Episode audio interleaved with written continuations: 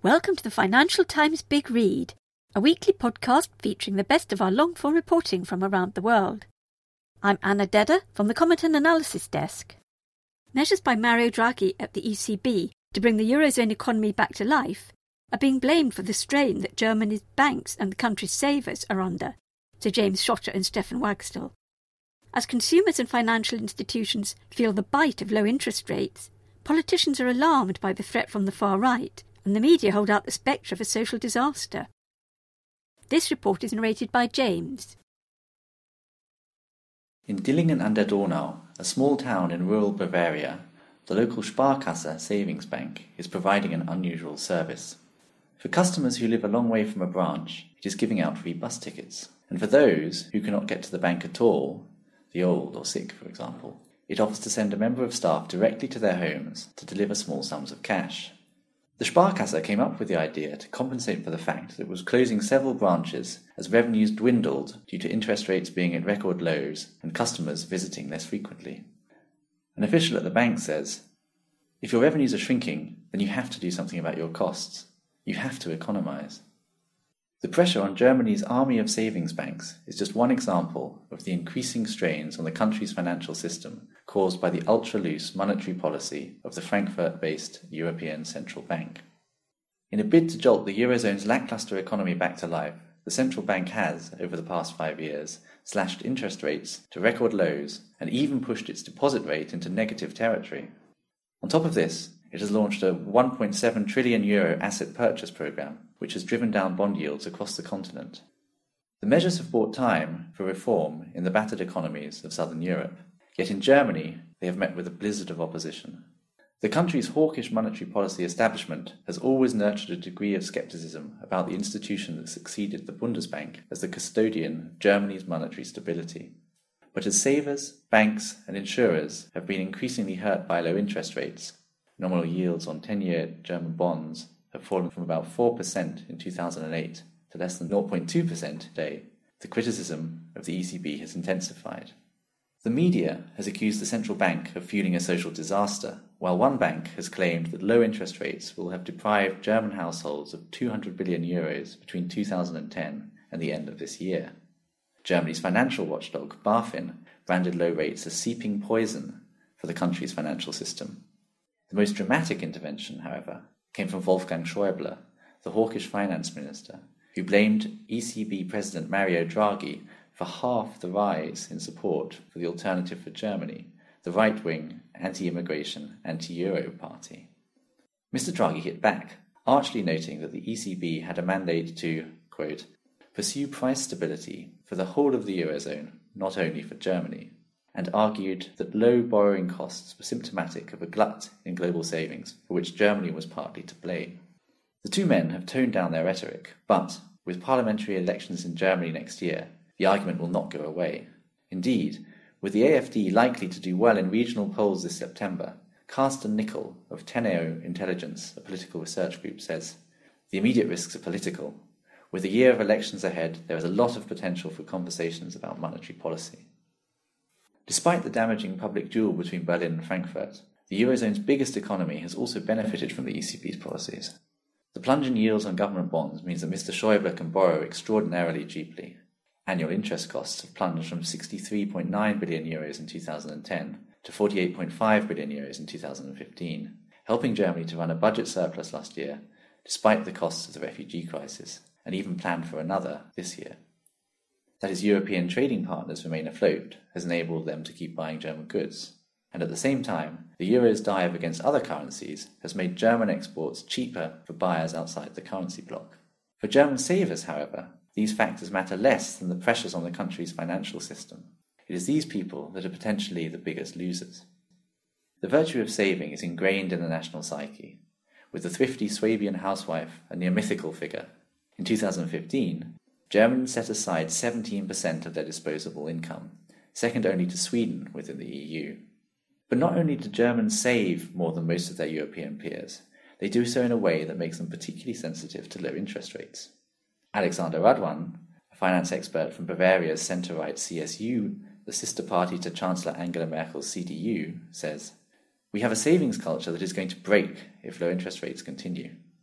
Germany has the EU's lowest home ownership rate, 52.4%, meaning that many Germans have not benefited from the rising property prices that have accompanied the ECB's expansionary monetary stance. Germans, meanwhile, have never really developed a taste for investing in shares. Just 14% of adults say they hold stocks, according to the Deutsches Aktieninstitut, a lobby group. There are various reasons for this, according to Gerrit Fey, head of capital markets policy at the Deutsches Aktieninstitut. Some are structural. The tax system does little to encourage widespread ownership, and the public pension system does not require people to get involved with markets. According to Mr. Fey, there's no capital stock linked to a particular worker that needs to be built up for retirement, so people aren't forced to think about the stock market in the same way. There is also a psychological element, he says. Germans are very conservative about how they invest. The basic mentality is if I don't have to take a risk, I won't. The big stock market cycles of the past 20 years have not made it any easier to overcome that skepticism. Millions of Germans bought shares in the part privatization of Deutsche Telekom, only to be burnt when the dot com bubble burst. The 2008 financial crisis only deepened Germans' suspicions of shares. As a result, Germans park much of their spare money in savings accounts or in low risk fixed income products. Among the most popular investments have been life insurance policies, particularly those with guaranteed returns. In the good years, the guarantees were as high as 4%. However, as the ECB has driven down yields on government and corporate bonds, which Germany's life insurers traditionally bought to secure the income they need to meet these promises, the sector has come under huge pressure. The Bundesbank's latest stability report paints a worrying picture. In the worst of three scenarios, it suggested that 21 of 83 insurance companies it surveyed with a market share of 35% between them, would not meet minimum capital requirements by 2025. People in the industry say that this is overly pessimistic. Nonetheless, the government wants to cut the maximum return that insurers are allowed to guarantee to just 0.9% of what policyholders pay in, each year, and the industry is trying to sell more non guaranteed products. To boost their investment income, insurers are also taking on more risk by buying longer duration bonds and tentatively venturing into alternative asset classes. Many observers, however, remain skeptical. Olaf Stotz, professor at the Frankfurt School of Finance and Management, says even if you cut the guarantees from 1.2% to 0.9%, so long as 10 year bonds are yielding 0.2%, you have a problem. The situation in Germany's banking sector is no easier. The industry is among the least consolidated in the Eurozone, with a huge network of savings and cooperative banks.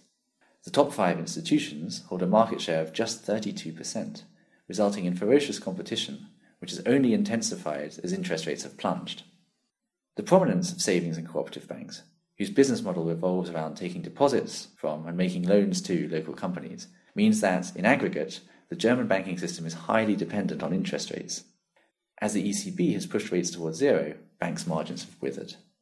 A study by the BaFin and the Bundesbank last year found that Germany's 1,500 small and mid-sized banks expected profits to fall by an aggregate of 25% by 2019, mainly due to the collapse in net interest income.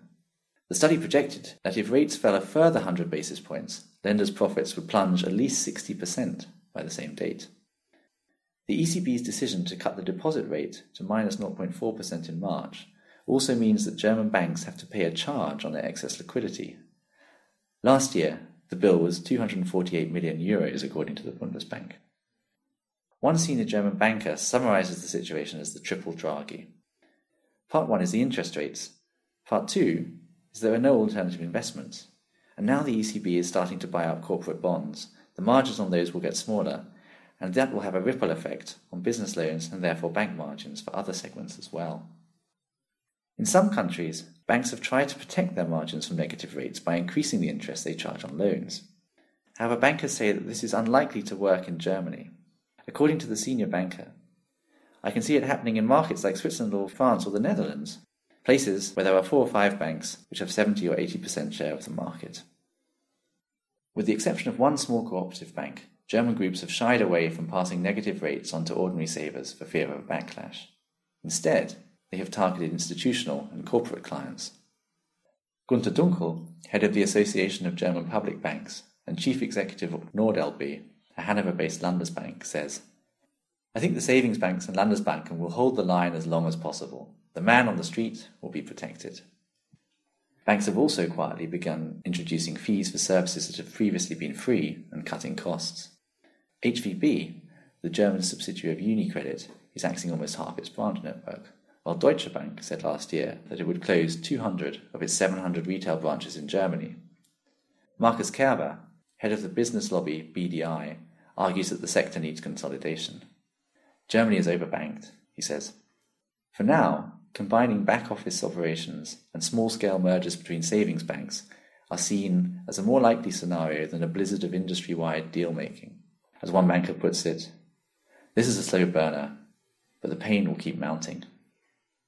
What may be a slow burner for savings banks could be anything but for Germany's political leaders. With Angela Merkel's CDU CSU bloc losing public support over its controversial immigration policy, the last thing she needs is for savers and bankers to turn against her. But with little sign that Mr. Draghi will change the direction of ECB monetary policy markedly before the autumn of 2017, near zero interest rates will remain high on the political agenda.